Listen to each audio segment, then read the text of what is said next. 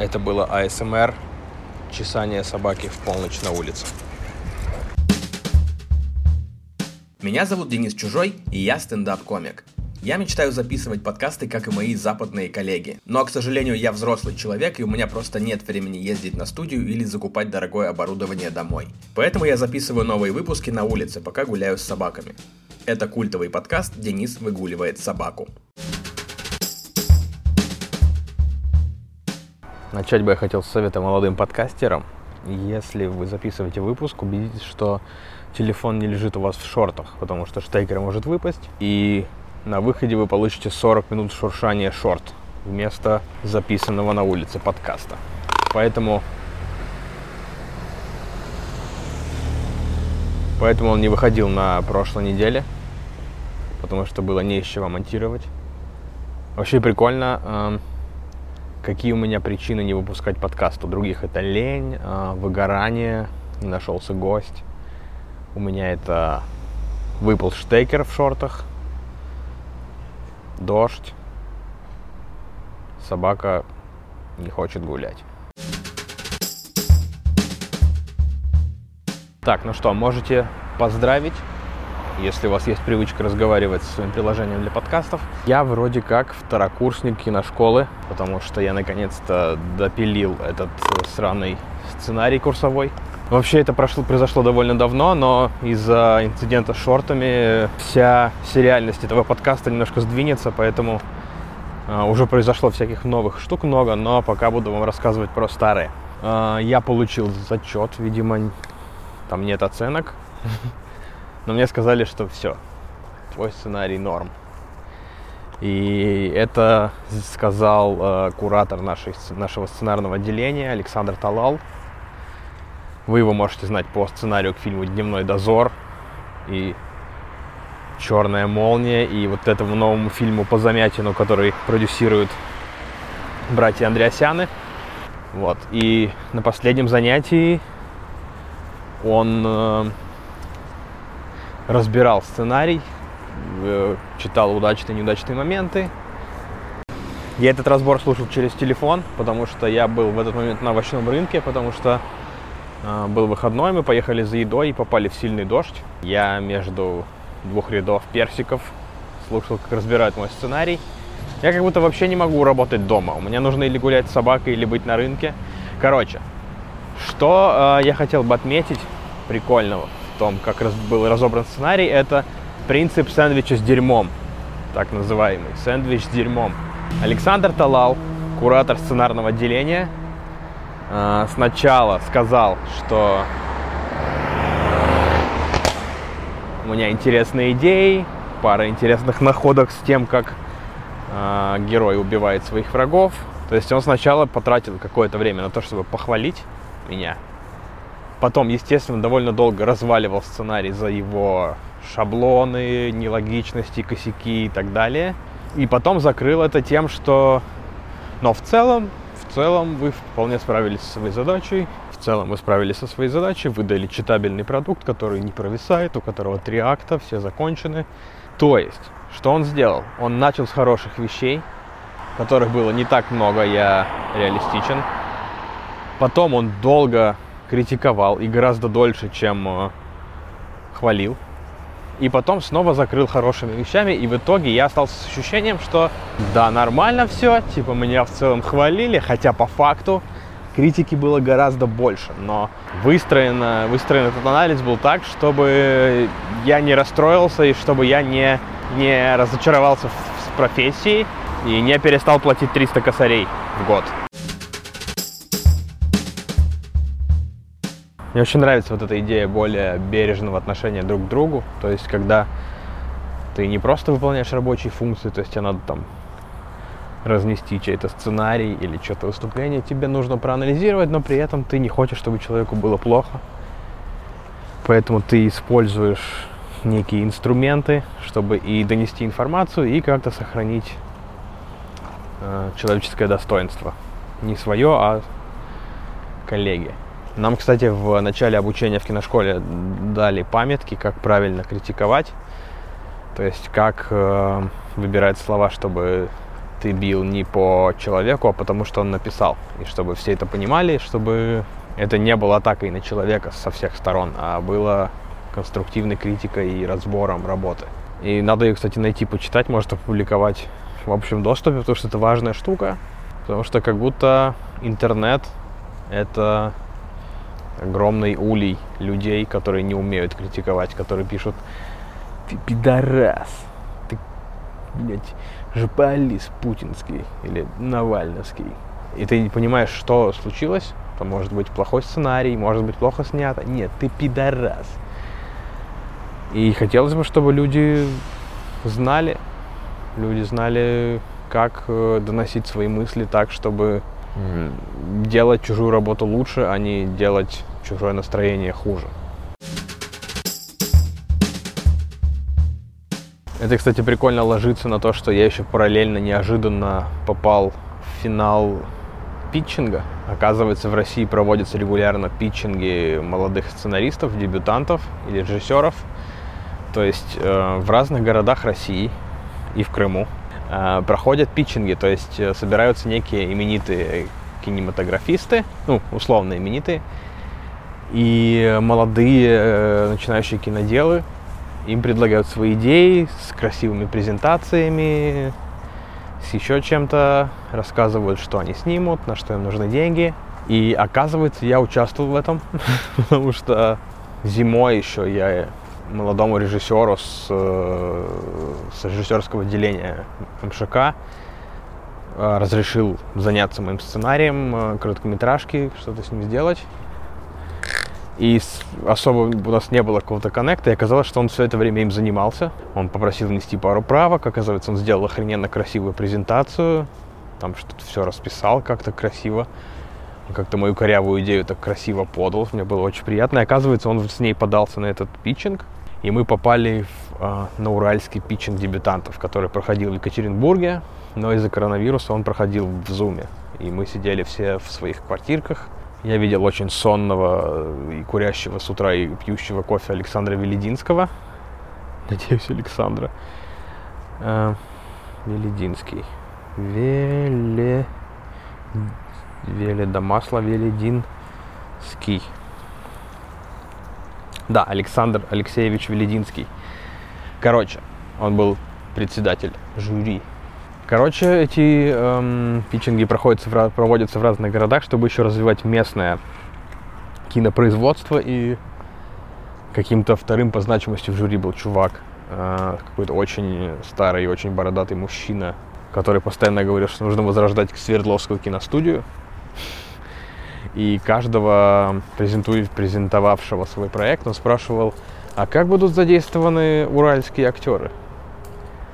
А большинство участников были из Москвы, потому что разумно, что большинство киношкол в Москве. И кто-то еще из Питера, и совсем по мелочи из регионов. И очевидно, что всем так поебать на уральских актеров и на возрождение Свердловской киностудии. Они просто хотят получить денег и снять фильм, который они хотят. И они все, очевидно, не знали, что будет задаваться такой вопрос. Он всех спрашивал постоянно, как будут задействованы уральские артисты. Врач должен уметь разговаривать пациента. Мистер Боббиш, чем вам сделать сэндвич? Пиколи. Что бывает сложно, если пациент страдает от и помнит лишь одно слово. А запить чем? Пиколи.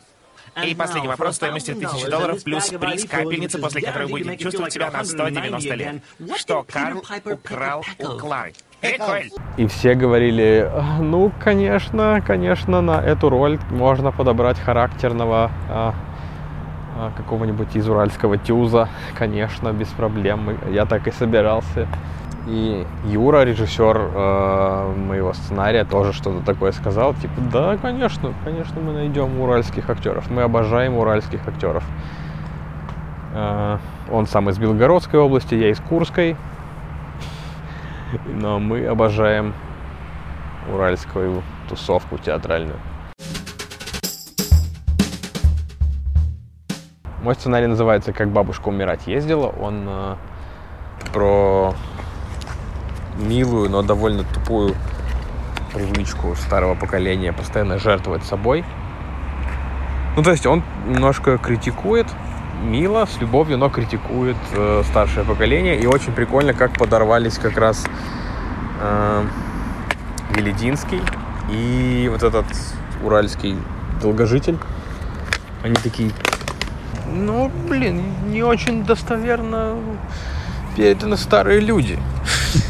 И мы потом списались с Юрой, с режиссером, и такие, ну, значит, точно попали. Потому что, типа, это списано с моей э, двоюродной бабушки, и Юра узнал в, в этой героине свою маму. Ну, очевидно, что это жизненный персонаж. Как минимум для Черноземья, наверное, для Центральной России это прямо жизненный, жизненный типаж. И мы пришли к тому, что если старым людям не понравилось, значит мы попали в точку с его разработкой. И прикольно, что после людей, которые критиковали сценарий, а, выступил Гавр, а ныне главный по промо на ТНТ-4, на Матч ТВ и вообще, по-моему, на всем ТНТ-шном э, пространстве. А мы с ним пересекались по каким-то около комедийным делам, наверное, год или два назад. И он просто сказал, а, ну если Денис Чужой участвует, то все в порядке, я верю. И, ну, мне было так приятно, что это такой бронебойный аргумент, оказывается.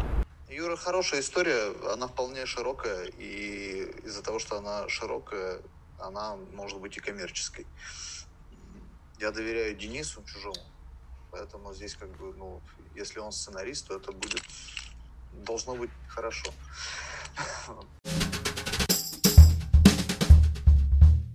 Но нам ничего не дали в итоге, кроме консультации Гавриила Гордеева, продюсерской. Я не знаю, будем ли мы ей пользоваться. И вообще не знаю, буду ли учиться дальше, потому что школа сейчас недвусмысленно намекает, чтобы мы заплатили деньги до 1 сентября, как минимум какой-то первый транш. И у меня это в голове складывается так, что они переживают, что будет вторая волна коронавируса, и из-за этого отвалятся студенты, потому что по сути, вот это второе полугодие учебы мы все провели по домам. И это, как мне кажется, в разы менее полезно и как-то увлекательно, чем быть вживую, потому что, ну, как минимум, вживую ты чувствуешь за собой больше ответственность, потому что тебе нужно поехать на арт, артплей. Да, артплей это, или... Я уже забыл, как это называется. Короче, на Курской, где винзавод и вот это все. Нужно поехать туда в час пик, к 7 часам, Перед этим нужно помыться, надеть чистую одежду. А когда ты стендап-комик слэш фрилансер, это прям большой подвиг, поэтому я прям старался взять из этого единственного выезда за день все, кайфануть. А тут, когда ты сидишь в зуме, это как будто теряет свою ценность, это просто какой-то вебинар. То есть э, во втором э, семестре я прошел довольно далеко в футбол менеджер 2020, потому что я включал футбол менеджер, и фончиком включал лекцию по истории кино, по теории жанров, еще по чем-то. Ну и как будто не так это круто. Конечно, можно футбол менеджер запускать и на лекции, но все равно. Второе, это, я уже о чем говорил, это мои не сложившиеся отношения с э, преподавательницей, с которой мы прям э, не сошлись в том, как подходить к творчеству. И я вас в том в прошлом выпуске я вас спрашивал, э, как вы относитесь к этому вопросу, то есть что стоит раньше, какие-то э, сама, собственно, уже работа или еще идея этой работы. И на удивление я оказался в меньшинстве, потому что большинство из вас прислали письма. Большое спасибо за эти письма. Большинство из вас прислали письма о том, что э, все начинается с какого-то впечатления, с какого-то наброска, а потом уже ищется в этом какая-то некая большая идея. Э, но чем я себя утешаю, это тем, что большинство из вас оказались э, визуальными художниками, визуальными артистами, и, соответственно, у нас немножко другой тоже подход. Очень сильно в меня попало, сильнее всего попало письмо э, от Севы Бойко, который делает подкасты для русского BBC. Он как раз попал в то, что вот я внутри себя чувствую, то, что то, чем я надеюсь однажды руководствоваться, если заплачу 300 косарей, стану сценаристом. А, вот его письмо. А, в американской журналистике и документалистике есть такое выражение bigger truth. Truth. Truth. Блять, надеюсь, правильно произношу. Надо было еще иньяс хотя бы закончить. Bigger truth. Еще иногда пафосно говорят «мир в песчинке».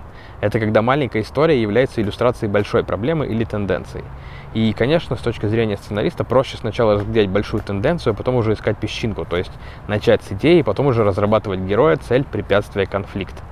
Ну, собственно, да, собственно, вот оно, и, и в целом, э, блин, я уже как будто три недели над этим прям усиленно думаю, и, наверное, все-таки есть... Э,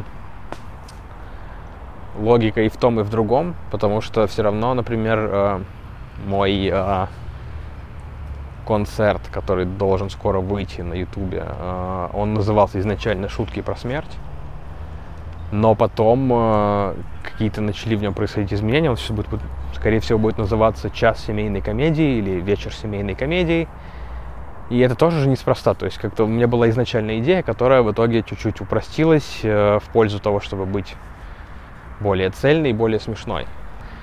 А изначальная идея это все-таки просралась. И я подумал, раз уж э, я склонен к тому, чтобы ну, как-то делать все более попсово в конечном итоге, все-таки хотеть угодить зрителю, хотеть его развлечь, а потом уже во, второй, во вторую очередь какие-то свои личные амбиции. А, я в этот раз решил сделать так, чтобы изначальную идею концерта сделать максимально странной, и потом э, по мере выступления она, конечно, будет более попсовой, все более попсовой, но э, чем страньше я начну, тем страньше будет результат. Просто хочется что-то более необычное сделать в следующий раз, потому что два похожих концерта у меня будет сейчас с неким общим изначальным концептом, но второй лучше просто сделан. И третий хочется, чтобы он как-то сломал этот, этот ритм. Еще в последнее время очень много думаю про счастье. По мне не скажешь, но я думаю про счастье. Потому что м- я вот допиливал сценарий для питчинга, еще там э, пытаюсь ввязаться в сценарные проекты и э, пишу заявки какие-то. И в какой-то момент я за собой заметил, что я просыпаюсь и такой, что сегодня нужно будет писать, какие там заявки. Я так несколько дней провел в каком-то в таком страдании из-за того, что, блин, что опять, блядь, писать это говно, а потом подумал, ты что, охерел, что ли? Это то, о чем ты мечтал лет 17, наверное, когда ты понял, куда ты встрял с своим педуниверситетом. Ты же пришел к выводу, что ты хочешь работать со свободным графиком, что-то сочинять, что-то писать дома на хорошем компьютере. И сейчас это все сбылось, и ты ноешь, и ты типа недоволен тем, что выходит. И я стал пытаться изменить свое отношение к проблеме, как-то свое отношение к творчеству с каким-то больше изначальным э, позитивным вайбом садиться за компьютер. И вообще как будто это, ну, скорее типа твой выбор, нежели э, какие-то внешние обстоятельства. То есть можно сколько угодно мандеть, что там типа не хватает денег, неоплаченные счета, еще что-то, и поэтому я несчастен. И типа, ну никогда же не будет такого момента, когда ты будешь счастлив, когда у тебя будет прям идеальное количество денег, э, там, не знаю, все вообще, все бытовые вопросы улажены, и прям ты вот можешь сесть и творить. Никогда. Вы видели Канье Веста? Видели, какое у него недовольное ебало все время? Тоже человек человек Бога нашел и все равно несчастен. Я подумал, что, наверное, сначала нужно как-то прийти к какому-то более радостному состоянию, потом, может быть, оно потащит за собой все остальное. Как обычно, я, если есть какая-то проблема, я ищу книжку про это. Тоже, наверное, не супер важный, не супер удачный подход, но а, недавно слушал подкаст по эпизодный клан про сценарное мастерство как раз. И там Коля Куликов, который вообще известен тем, что он пробует все возможные хаки творчества.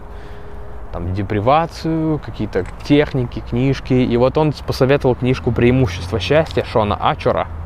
Шон Ачер «Преимущество счастья». И я ее нашел в своем приложении для книжек, и оно э, супер блядски выглядит. Оно как выглядит как супер блядская бизнес-литература, но Коля Куликов оттуда назвал какие-то прикольные упражнения. Я подумал, блин, ну, наверное, стоит дать шанс попробовать. И в следующий раз вам расскажу.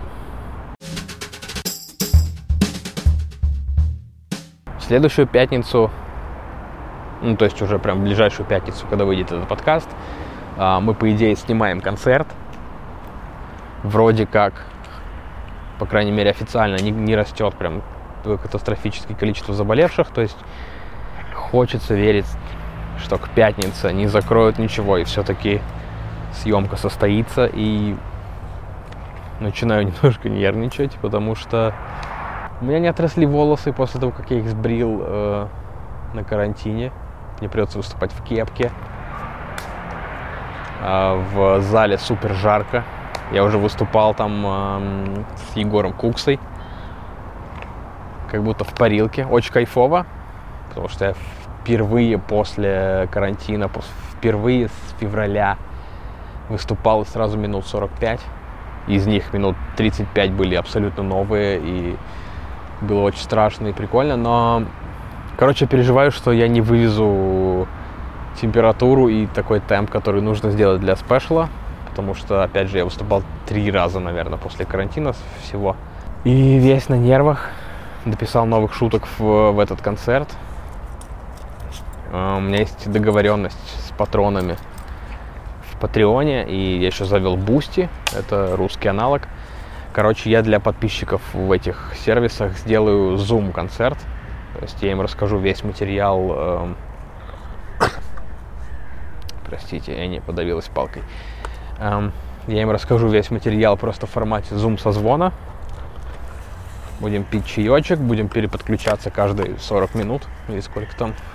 Вот. Ну и как будто это будет с одной стороны репетиция, с другой стороны просто такая проба пера, потому что как-то как оказалось, что это важный инструмент, который нужно иметь, потому что хрен знает, как будет с эпидемиями дальше, и нужно учиться взаимодействовать с людьми в интернете. Насколько я знаю, Джуда Фридлендер, крутой комик, который снимался в 30 Рок, он э, до сих пор как-то не вышел с карантина, не выступает вживую, и он как раз проверяет где-то в каком-то live формате новый материал для своего нового концерта. И кто я такой, чтобы не делать так же? Хотя в Москве, конечно, сейчас побоище. Сейчас все комики, которые совсем не разорились и не уехали на родину, они сейчас все забивают любые слоты выступлений за секунды просто.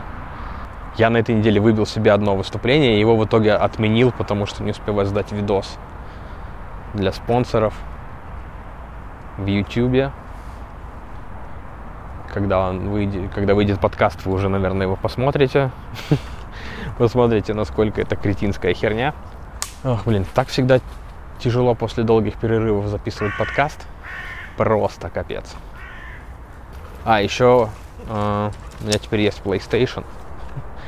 Вот что, вот главный враг творчества, потому что у меня скоро день рождения, это не намек, просто информация. И мы были в гостях у Вани Толачева и Кристины, которые делают подкаст «Один дома». И там Ваня в своем стиле провел очень важный спич на тему того, что сейчас лучший момент покупать PlayStation 4, потому что он сейчас дешевеет, и игры дешевеют, а их дохерища, а я не играл в компьютерные игры с 2010 года, и сейчас лучший момент, чтобы ворваться и поиграть во весь этот бэк-каталог. И это впечатлило Олю, мою супругу. И когда я выступал вот э, на своем первом разе после карантина, а, передо мной выступал Егор Кукса. Оля не стала его слушать, поехала в М-видео.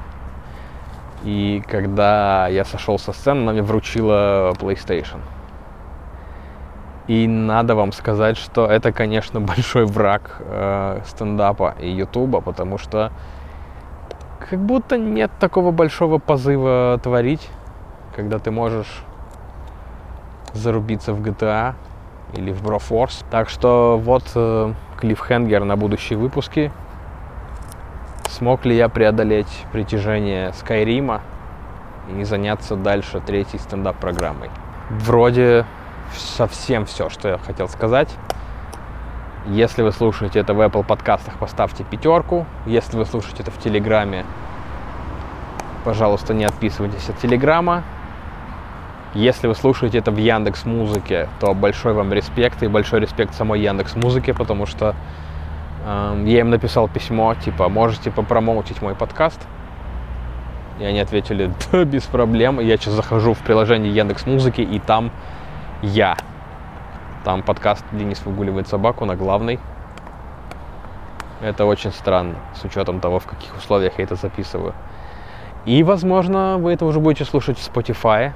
Хм, что? Да. Говорят, что Spotify выйдет 15 июля на российский рынок. Может быть, вы это уже будете слушать через Spotify, потому что как раз к этому моменту я, наверное, смонтирую. Будет круто, будет круто. Все, ладно. Наверное, уже в следующий раз вам расскажу про то, как прошел, прошла запись концерта. Может быть, вставлю какие-то секретные аудиозаписи. Ладно, пока. Это был культовый подкаст «Денис выгуливает собаку». Вы можете поддержать нас тем, что поставите хорошую оценку в приложении Apple Подкасты или проспонсируете нас на Патреоне, взамен получив бонусный контент.